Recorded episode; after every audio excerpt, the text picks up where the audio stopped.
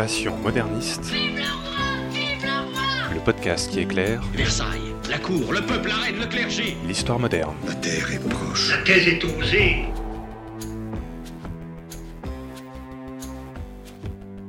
Bonjour à toutes et à tous et bienvenue dans ce deuxième épisode déjà de Passion moderniste, le podcast qui s'intéresse à l'histoire moderne. Vous savez, cette période assez courte finalement, du début du XVIe siècle jusqu'au lendemain de la Révolution française, enfin selon l'acceptation commune.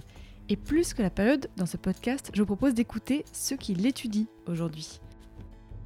Épisode 2, Anthony et l'art de la bière, c'est parti Il y a des gens que, que ça intéresse Non, personne. Après Sophie dans l'épisode précédent, aujourd'hui je reçois Anthony Cala. Bonjour Anthony Bonjour Fanny. En juin 2018, tu as fait un mémoire de première année sur les techniques de fabrication et de conservation de la bière du 15e au 18e siècle à l'université Paris Panthéon-Sorbonne, sous la direction de Daniel Haribé de Rouen. Et en fait, ce n'est pas un master d'histoire, mais un master d'archéologie. Tu vas nous en dire un petit peu plus. Déjà, pourquoi tu as voulu travailler sur un tel sujet, donc la fabrication de la bière? Alors la bière, c'est un sujet qui m'est venu très tôt. Dès la L2, j'avais eu l'idée euh, de travailler là-dessus. C'est venu dans le cadre d'un cours euh, d'archéologie des techniques. Donc tu l'as bien dit, hein, c'est sur le- les procédés de fabrication que je travaille. C'est grâce à une grande dame qui s'appelle Madame Procopiou, archéologue euh, de la période égéenne, c'est-à-dire l'âge du bronze pour la Grèce, les îles Cycladiques et aussi la Crète, qui travaille sur les techniques de polissage de la pierre à ces périodes-là. Alors, pourquoi est-ce que j'en suis venu là? Parce qu'elle nous a expliqué et démontré avec force brio qu'on pouvait réfléchir, même en archéologie, sur la question du sensible. La question du sensible, on la trouve très bien en histoire. hein. Je pense notamment à Alain Corbin, l'auteur du miasme et de la jonquille, qui s'est intéressé par exemple à cette question de l'odorat. Elle, en se focalisant sur le toucher pour ce qui est de la question du polissage de la pierre, m'a fait comprendre que oui, même dans une discipline où on s'intéresse particulièrement à la matérialité des choses, on pouvait s'intéresser, par exemple, au goût. Alors pourquoi la bière? Parce que déjà, c'est un produit que j'appréciais comme bon nombre d'étudiants, surtout en archéologie, mais aussi parce que c'est un produit sur lequel finalement il y a eu très peu d'études de fait.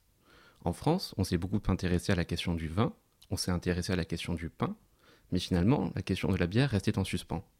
Il fallait entreprendre des travaux dessus, parce que c'est finalement un produit très commun, et c'est un produit que, qui a eu beaucoup de représentations, que ce soit dans la littérature, dans le cinéma ou même dans les arts vidéoludiques, qui a sa place dans l'imaginaire collectif, qui n'a pas été l'objet de travaux scientifiques, que ce soit en histoire ou en archéologie. Alors justement, donc tu as fait un master d'archéologie.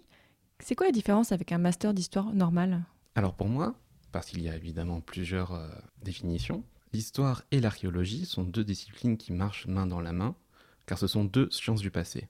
La première, l'histoire, qu'on connaît bien, s'intéresse principalement aux sources textuelles. Tous les invités que tu as reçus jusque-là nous parlaient de livres de contes, nous parlaient de sources littéraires. Ce sont des textes qu'ils étudient. L'archéologie, quant à elle, se focalise plutôt sur la matérialité. L'exemple qu'on connaît le mieux, c'est celui des fouilles archéologiques, c'est-à-dire aller chercher dans le sol les vestiges des civilisations passées. Bien sûr, l'archéologie, c'est beaucoup plus que ça.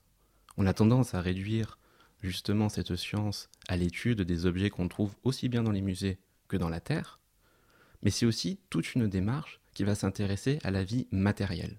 Je pense notamment à l'archéologie expérimentale, qui était une des méthodes que j'ai employées, et qui va consister à recréer les techniques du passé par l'expérimentation. On a aussi l'ethno-archéologie, une discipline un poil plus ancienne et qui a participé à, à la création de l'archéologie expérimentale et qui consiste à observer les populations actuelles qui utilisent des techniques qui pouvaient être utilisées par les civilisations du passé. Ces deux méthodes, en plus des restes matériels et en plus bien évidemment de l'étude textuelle car on ne peut pas s'en passer, m'ont permis de rendre ce mémoire. Alors tu as surtout travaillé sur l'Europe, c'est ça? Sur des régions en particulier? Bien sûr, alors l'Europe dans le sens large, car à l'époque moderne comme au Moyen Âge, les frontières sont un peu moins perméables que ce qu'on veut bien croire. Pour ce qui est de la bière, il y a évidemment des pôles d'attraction principaux. On peut s'imaginer facilement la Belgique, mais c'est également l'ensemble des territoires germaniques, alors sous la domination du Saint-Empire romain, et également les îles britanniques, donc l'Irlande et l'Angleterre, qui sont concernés majoritairement par la fabrication de la bière. Mais attention, on a en France également une belle histoire de brasserie, notamment dans les comtés du Nord, je pense à l'Artois, mais aussi en région parisienne, à Lyon, à Bordeaux, En somme, on faisait de la bière partout. Mais il y a seulement certaines régions où elle a acquis cette place prédominante dans le quotidien des personnes. Tu as étudié les techniques de fabrication et de conservation de la bière sur 4 siècles. Quelles sont les grandes évolutions que tu as constatées? Les principales évolutions sont en fait celles qui ont régi la plupart des techniques de fabrication dans nos sociétés. Entre le 15e et le 18e siècle s'est opérée la fameuse révolution industrielle, ou du moins ses prémices en Angleterre et dans certaines régions du nord de l'Europe. C'est l'industrialisation et donc les modes de fabrication plutôt que les techniques qui ont été transformées. Au XVIe siècle, la bière est encore une activité domestique que l'on pratique dans le cadre du foyer, qui est une des activités euh, des personnes comme euh, la fabrication du pain. Et en ce sens, c'est aussi intéressant de le noter, une activité qui est alors très féminine. Du coup, je suis désolé, c'est une vision caricaturale, mais pendant longtemps, c'est un fait, le travail domestique était un travail essentiellement féminin. Faire la bière, comme faire le pain, comme faire des tas d'autres choses, était donc l'apanage des femmes. Mais il y a eu au début de l'époque moderne une période un peu plus trouble, un peu plus, un peu plus floue de transition, où le brassage est resté une activité féminine tout en étant un artisanat à part entière. Il y a tout un ouvrage qui a été écrit là-dessus d'ailleurs, et ça a été une forme d'empowerment justement pour les femmes. On le voit dans les romans de Ken Follett, hein, où souvent les brasseuses sont des personnages puissants. Seulement, ça, Jules Michelet l'a très bien dit, une femme puissante dans ces sociétés-là, c'est quelque chose qu'il faut abattre presque. On a eu des cas notamment au XVIIe siècle, en Nouvelle-Angleterre, près de Salem, où on a vu des femmes, donc des brasseuses, qui se distinguaient sur les marchés par leur grand chapeau, qui possédaient un grand chaudron dans lequel elles préparaient leur bière, qui souvent avaient des chats pour combattre les rats. Ah mais ça me dit quelque chose tout ça Mais bien sûr Et si je te dis qu'en plus, leur enseigne était souvent un grand balai Non mais pour de vrai? Je te jure que c'est vrai. Alors bien sûr, c'est purement théorique, mais il y a beaucoup trop d'éléments concordants, à mon sens, pour qu'on exclue cette piste. Et encore une fois, la brasseuse, c'est une personne qui a des connaissances en matière de plantes qu'on peut utiliser pour faire la bière. C'est une personne qui est puissante, car la bière, c'est quand même un business qui a toujours marché, hein, on peut dire les choses comme ça. Et encore une fois, je te cite Michelet. Une sorcière, ce n'est jamais qu'une femme puissante. Donc les sorcières étaient peut-être des brasseuses À mon avis, c'est les brasseuses et leur image qui a donné naissance justement à cette image qu'on a aujourd'hui des sorcières. C'est une activité qui va passer sous l'apanage des hommes car elle va se professionnaliser pour petit à petit s'industrialiser. Je marque justement la fin de mon travail avec le début de la bière industrielle, avec la fondation de la brasserie Guinness à Dublin. C'est la première bière euh, industrielle, la Guinness? C'est la première bière industrielle, c'est une bonne question. Parce que finalement, on a beaucoup de brasseries qui ont été perdues et qui avaient des volumes qu'on pourrait considérer comme industriels. Ce qui marque l'histoire de Guinness, c'est que c'est celle qui reste encore aujourd'hui et qui a été une des premières à vraiment systématiser ses modes de fabrication et à avoir surtout une exportation absolument mondiale. Il y a d'autres bières aussi, comme la 1664. En fait, dans son nom porte elle-même sa date de création. Bien sûr, et beaucoup d'autres bières. Par exemple, la Grimbergen, qui marque 1126 sur son étiquette.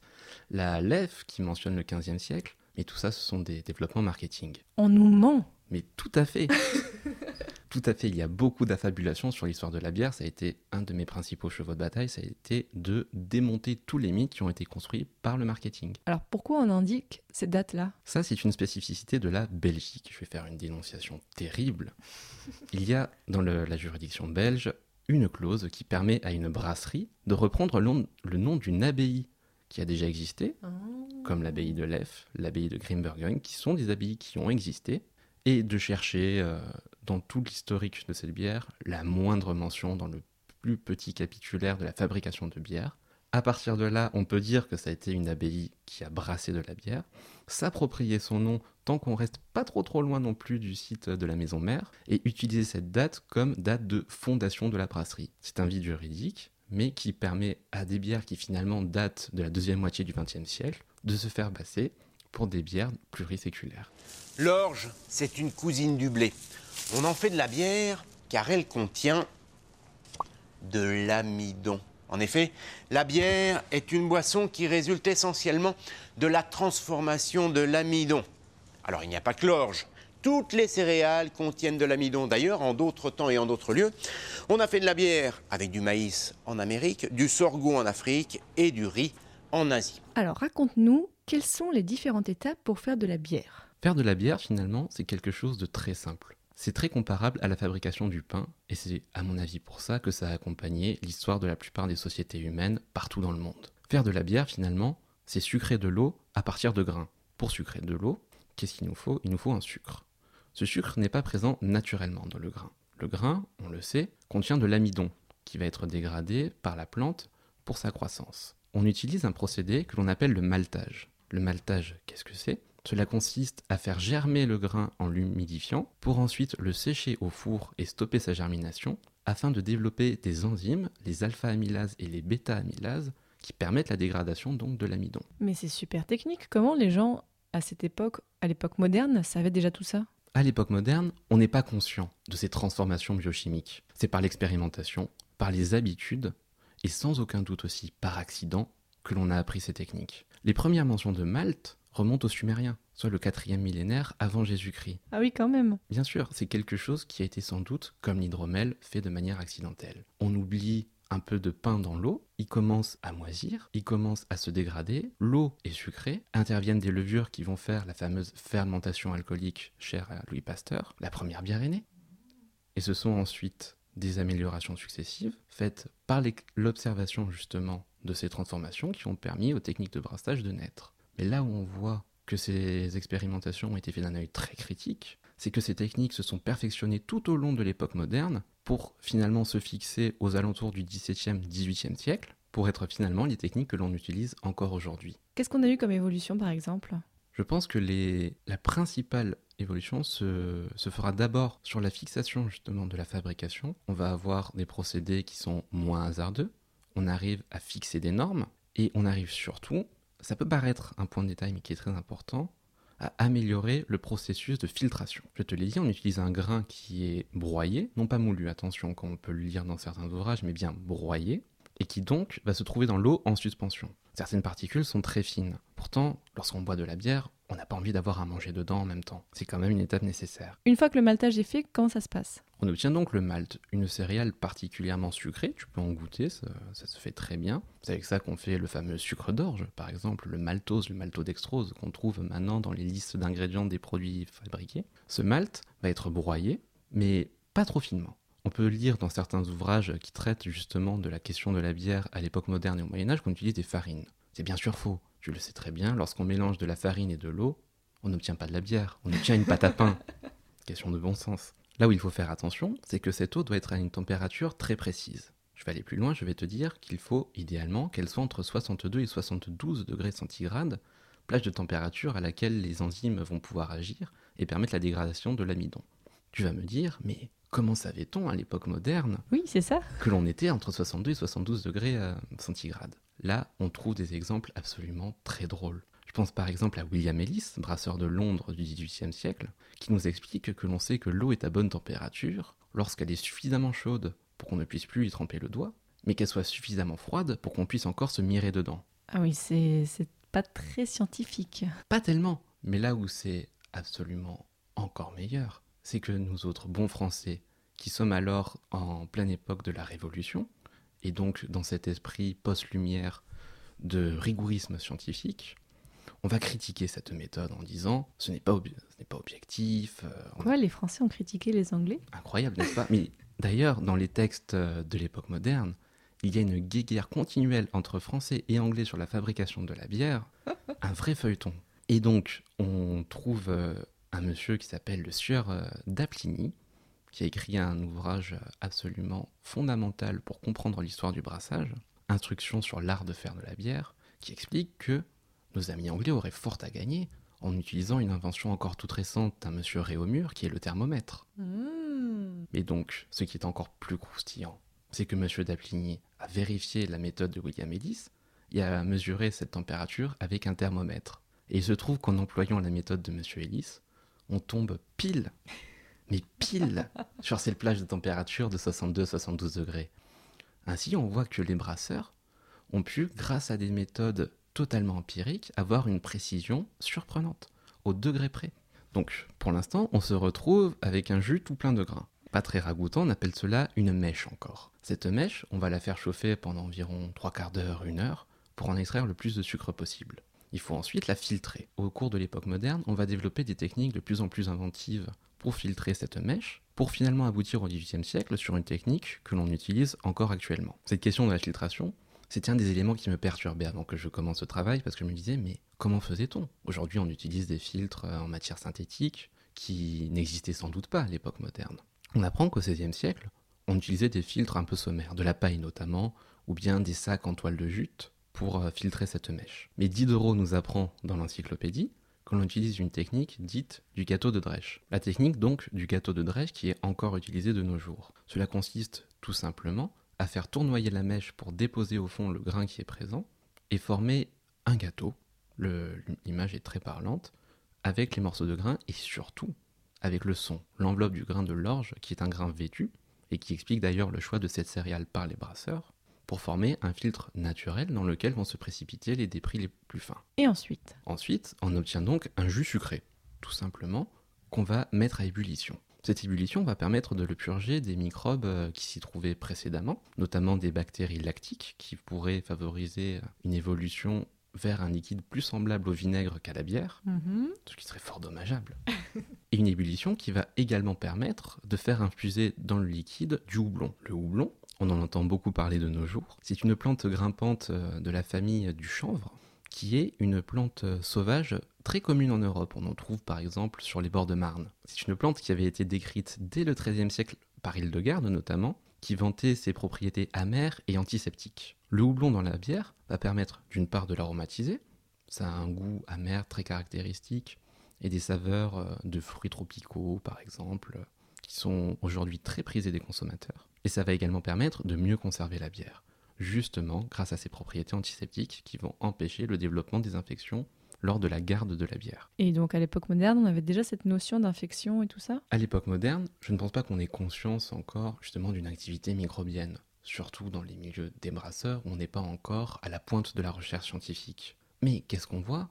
Que si on utilise du houblon, la bière se garde mieux, tout simplement. Mais là encore, c'est un sujet qui a été développé et notamment par le marketing et qui a donné lieu à beaucoup de légendes, comme celle des fameuses India Pale Ale, les IPA qu'on retrouve dans toutes les terrasses des cafés parisiens de nos jours, et qui auraient été des bières fortement houblonnées pour permettre de garantir la fraîcheur du breuvage jusqu'à son arrivée en Inde, où elle était très prisée des consommateurs anglais. Seulement, si on s'y penche de plus près, on constate qu'en Australie, par exemple, on trouvait déjà de la small beer, du coup une petite bière faite avec des restes de houblon, donc finalement qui ne possède très peu de ses propriétés actives, qui survit jusqu'à Sydney. Dès lors, on voit bien qu'il n'est absolument pas nécessaire d'houblonner à fond une bière pour la faire survivre à un trajet jusqu'à Calcutta. Et maintenant, il ne reste plus qu'à fermenter, c'est ça? C'est ça. Là aussi, ça a été un des grands axes de développement de la bière tout au long de l'époque moderne. En effet, pour fermenter une bière, il est nécessaire d'utiliser des levures. Aujourd'hui, les brasseurs peuvent se fournir auprès d'entreprises qui vont fournir des levures en sachet, mais cela n'était pas possible à l'époque moderne. Beaucoup ont pensé que les brasseurs de l'époque moderne utilisaient une fermentation dite spontanée. C'est une technique qui existe encore aujourd'hui dans la vallée de la Seine, en Belgique, qui permet de produire par exemple des gueuses ou des lambics. La fermentation spontanée, ça consiste tout simplement à exposer le mou, c'est-à-dire le liquide sucré que l'on a obtenu, à l'air libre pour que les microbes euh, locaux s'intègrent dedans et prolifèrent. Seulement, cette méthode est très hasardeuse, puisque dans l'ensemble de la faune microbienne, il y aura bien sûr des taxons qui vont nuire à l'évolution de la bière. Il y a vraiment seulement dans certains endroits que l'on peut faire ça en toute quiétude. C'est pour ça que j'ai trouvé que cette idée de toutes les bières modernes qui étaient faites en, fermenta- en fermentation spontanée comme étant improbable.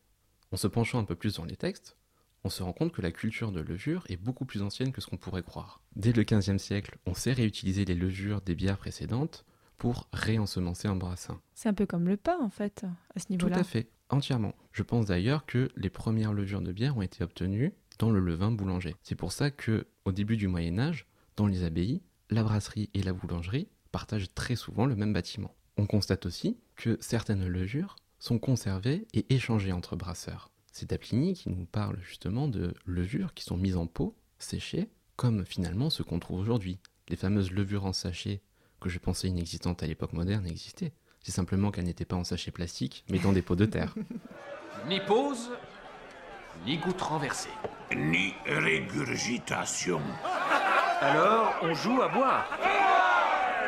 Le dernier debout a gagné.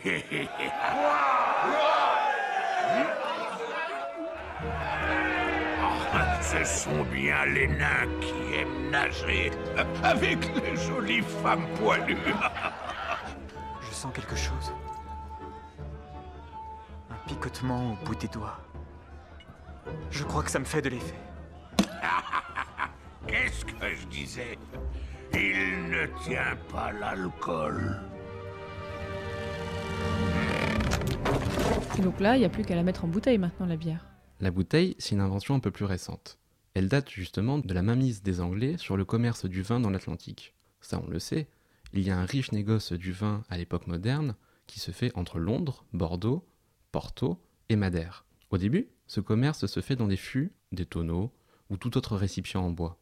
Mais rapidement, on commence à adopter la bouteille en verre qui permet d'avoir un récipient scellé et qui empêche le négociant de couper son breuvage une fois arrivé et ainsi d'éviter de minimiser ses coûts et de donner un produit de qualité bien moindre. La bière va adopter ce changement. Et là où c'est très intéressant, c'est qu'une une bouteille de bière en verre permet d'être refermentée dans un environnement clos et donc de garder le CO2 qui s'est développé. Ça veut dire qu'on a là les premières bières pétillantes. Parce que oui, jusqu'au XVIIIe siècle, la bière était plate. La quoi? Mais, quoi Ah mais aujourd'hui, on n'a aucune bière plate qui est commercialisée. Alors, ça, c'est une habitude très continentale. Mais si tu vas en Angleterre et que tu as la chance de déguster une fameuse bière dite Camera pour Campaign for Real Ales, ce sont des bières qui sont refermentées de manière naturelle dans des fûts qui laissent passer le CO2. Et ce seront donc des bières pas plates non plus, mais pas bien loin. Est-ce que des bières aujourd'hui sont encore fabriquées comme à l'époque moderne ou pas du tout?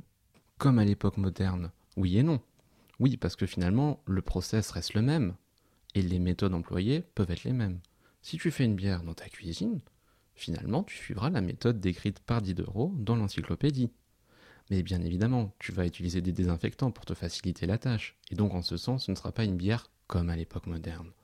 Mais si tu veux te rapprocher du goût qu'avaient les bières à l'époque moderne, tu peux regarder certaines brasseries qui finalement ont des recettes très anciennes. Je pense à la Guinness, comme je te disais, qui n'a pas bougé depuis le XVIIIe siècle. Je pense à la Duchesse de Bourgogne, ou à l'Orval, des bières belges, qui continuent à utiliser le Brettanomyces dont je te parlais, et qui ont justement cette saveur qui, à mon avis, était caractéristique des bières de l'époque moderne. Comment sont déroulées tes recherches pour aboutir à tout ce savoir Parce que tu as fait un master d'archéologie, donc tu n'as pas fait que étudier les textes justement. Comment tu as travaillé?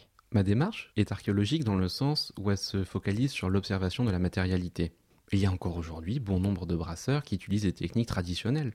Moi-même, je suis ce qu'on appelle brasseur amateur. Hmm. C'est-à-dire que j'aime le dimanche faire une cuvée de bière dans ma cuisine. C'est justement par l'observation qui m'a permis d'avoir un regard critique et donc de comprendre quelles étaient les étapes déterminantes dans la formation de la bière et en quoi justement cela représentait des transformations tout au long de l'époque moderne et en quoi ça pouvait influer sur le goût final du produit. Alors, quelle matérialité tu as observé À l'époque moderne, lorsqu'un brasseur explique ses procédés de fabrication, il donne les siens propres. Seulement, il y a une multitude de variantes et de paramètres possibles lorsqu'on fait de la bière. Justement, ce regard critique que j'ai pu avoir m'a permis de déterminer quelle transformation cela allait faire sur les différents produits, et donc ainsi de comprendre qu'il existait en fait à l'époque moderne non pas de la bière, mais des centaines de bières toutes différentes les unes des autres, tant par l'aspect que par le goût. Et Donc, tu n'as pas fait d'études de terrain, tu n'as pas, euh, je ne sais pas, euh, examiné des fûts de l'époque moderne? Personnellement, non. Mais j'ai eu la chance de pouvoir voir des photos. Alors, j'ai eu deux grands sites qui m'ont permis de, de m'aider à comprendre justement la fabrication de la bière à l'époque moderne. C'est, dans un premier temps, la brasserie de Jean Talon à Québec. C'est dans les premiers temps de la colonisation française du Canada que s'établit Jean Talon, un bourgeois français euh, de Charente, si mes souvenirs sont bons, dans la ville de Québec. Celui-ci était jusque-là négociant en vin, mais il installe une brasserie sur le site de la future ville de Québec. Et cette brasserie, qui est située non loin du palais de l'intendant, est encore aujourd'hui en bon état. On va avoir justement les emplacements des chaudières notamment, qui ont permis la fabrication de bière au XVIIIe siècle. Et deuxième site très important, c'est une épave qui se trouve dans le port de Sydney, le Sydney Cove, un bateau affrété par une compagnie britannique, Campbell Clark, qui, à la fin du XVIIIe siècle, a fait naufrage juste avant son arrivée. D'ailleurs, cette histoire euh, est absolument tragique. Il y a eu seulement deux survivants qui ont dû faire un périple de plusieurs milliers de kilomètres euh, dans l'outback australien pour regagner la civilisation. et qui est commémorée aujourd'hui en Australie par un trek. Dans cette épave, on a retrouvé notamment des bouteilles de bière encore intactes, Mmh. avec le précieux liquide encore dedans. Et ça, l'Institut australien d'œnologie a pu les étudier, et ça nous a permis de comprendre des tas de choses sur la fabrication de la bière à l'époque moderne, particulièrement sur les taxons de levure qui étaient employés. Je t'en ai déjà parlé tout à l'heure, mais les levures, c'est un sujet très vaste. Il existe des tas de variétés de champignons qui permettent justement de fermenter la bière. Les deux principaux sont le Saccharomyces et le Brettanomyces. Le Saccharomyces, c'est celui qu'on va utiliser en priorité aujourd'hui. C'est la fameuse levure de bière. Le Brettanomyces, quant à lui, a une réputation plus sulfureuse. On le connaît dans le milieu du vin, et on le chasse. On a tendance à penser qu'il va apporter des faux goûts. En effet, au nez, il révèle des phénols très caractéristiques et très typés. Pour le décrire, on parle un peu pudiquement d'arômes de bois, de cuir, d'écurie. Mais entre nous, je vais te le dire franchement, un Brettanomyces dans un vin, et même dans certaines bières, tout ce que ça sent, c'est le cul de poney. Donc sur tes sources, tu as eu à la fois un point de vue d'historien, d'archéologue et de brasseur. C'est ça. Et c'est justement ce que j'ai voulu mettre en avant dans ce travail. Se dire que, oui, je suis archéologue, mais non, je n'ai pas fouillé pour mener ces, ces recherches à bien, j'ai brassé. Tu as fait donc un master de première année et tu n'as pas poursuivi en deuxième année. Pourquoi, si ce n'est pas indiscret? Au contraire, ça me fait plaisir de répondre à cette question. L'archéologie, aujourd'hui, c'est une discipline qui est très compliquée d'un point de vue quotidien. Il y a peu de débouchés, ça on le sait, et la plupart des débouchés sont aujourd'hui très difficiles. L'archéologie, c'est l'archéologie de terrain, la fameuse archéologie préventive, que l'on pratique dans les instituts nationaux, donc l'INRAP ou les collectivités territoriales, ou dans les entreprises privées. J'ai eu la chance de faire plusieurs stages euh, dans certains de ces services. C'est une vie très difficile. C'est une vie de chantier, donc dans la boue du matin au soir, par tous les temps. C'est une vie où on se pète le dos. C'est une vie qui, finalement, offre une grande précarité professionnelle et qui implique une reconversion pour beaucoup d'agents. Mais encore plus que le métier d'historien en général? Je connais pas assez le métier d'historien pour te répondre précisément, même si je pense que l'équivalent, c'est euh, le CAPES. Beaucoup d'historiens se détournent de la recherche pour passer le CAPES. Pour ensuite devenir professeur d'histoire. C'est ça. Lorsqu'on n'est pas professeur d'archéologie à l'université, on est archéologue de terrain. Et aujourd'hui, archéologue de terrain, c'est un métier qui est difficile, qui est dévalorisé. Et pourquoi c'est dévalorisé? C'est dévalorisé parce que c'est par exemple très compliqué d'obtenir un CDI.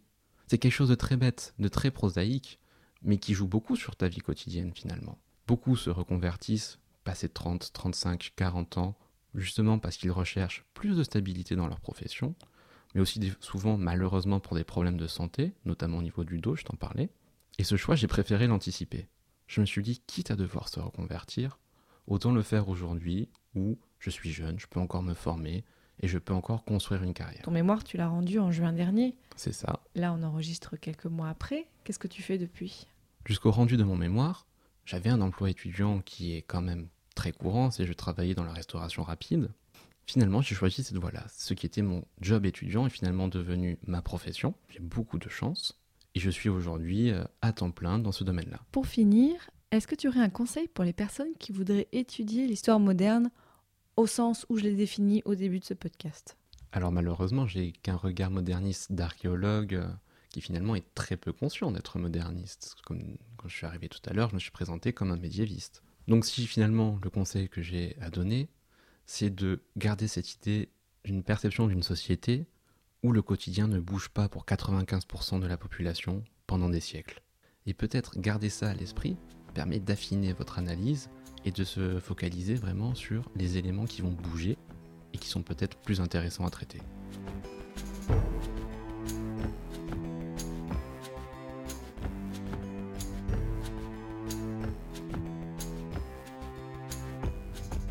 Maintenant, chers auditeurs, vous en savez un petit peu plus sur comment on faisait de la bière un peu au Moyen Âge et surtout à l'époque moderne. Donc merci beaucoup Anthony Cala. Merci à toi Fanny.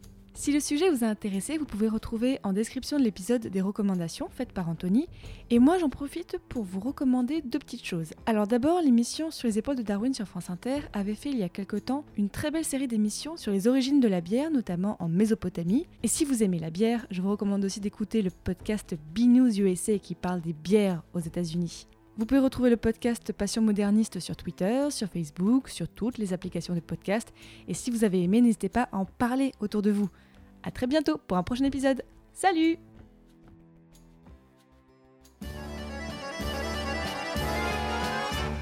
Ça sent la bière de Londres à Berlin. Ça sent la bière, Dieu qu'on est bien. Ça sent la bière de Londres à Berlin. Ça sent la bière, donne-moi la main. C'est plein d'Eulenspiegel et de ses cousins et d'arrière-cousins de Bruegel l'ancien. C'est plein de vent du nord qui mord comme un chien. Le porc qui dort, le ventre plein. Ça sent la bière de Londres à Berlin. Ça sent la bière, Ça sent la bière de Londres à Berlin. Ça sent la bière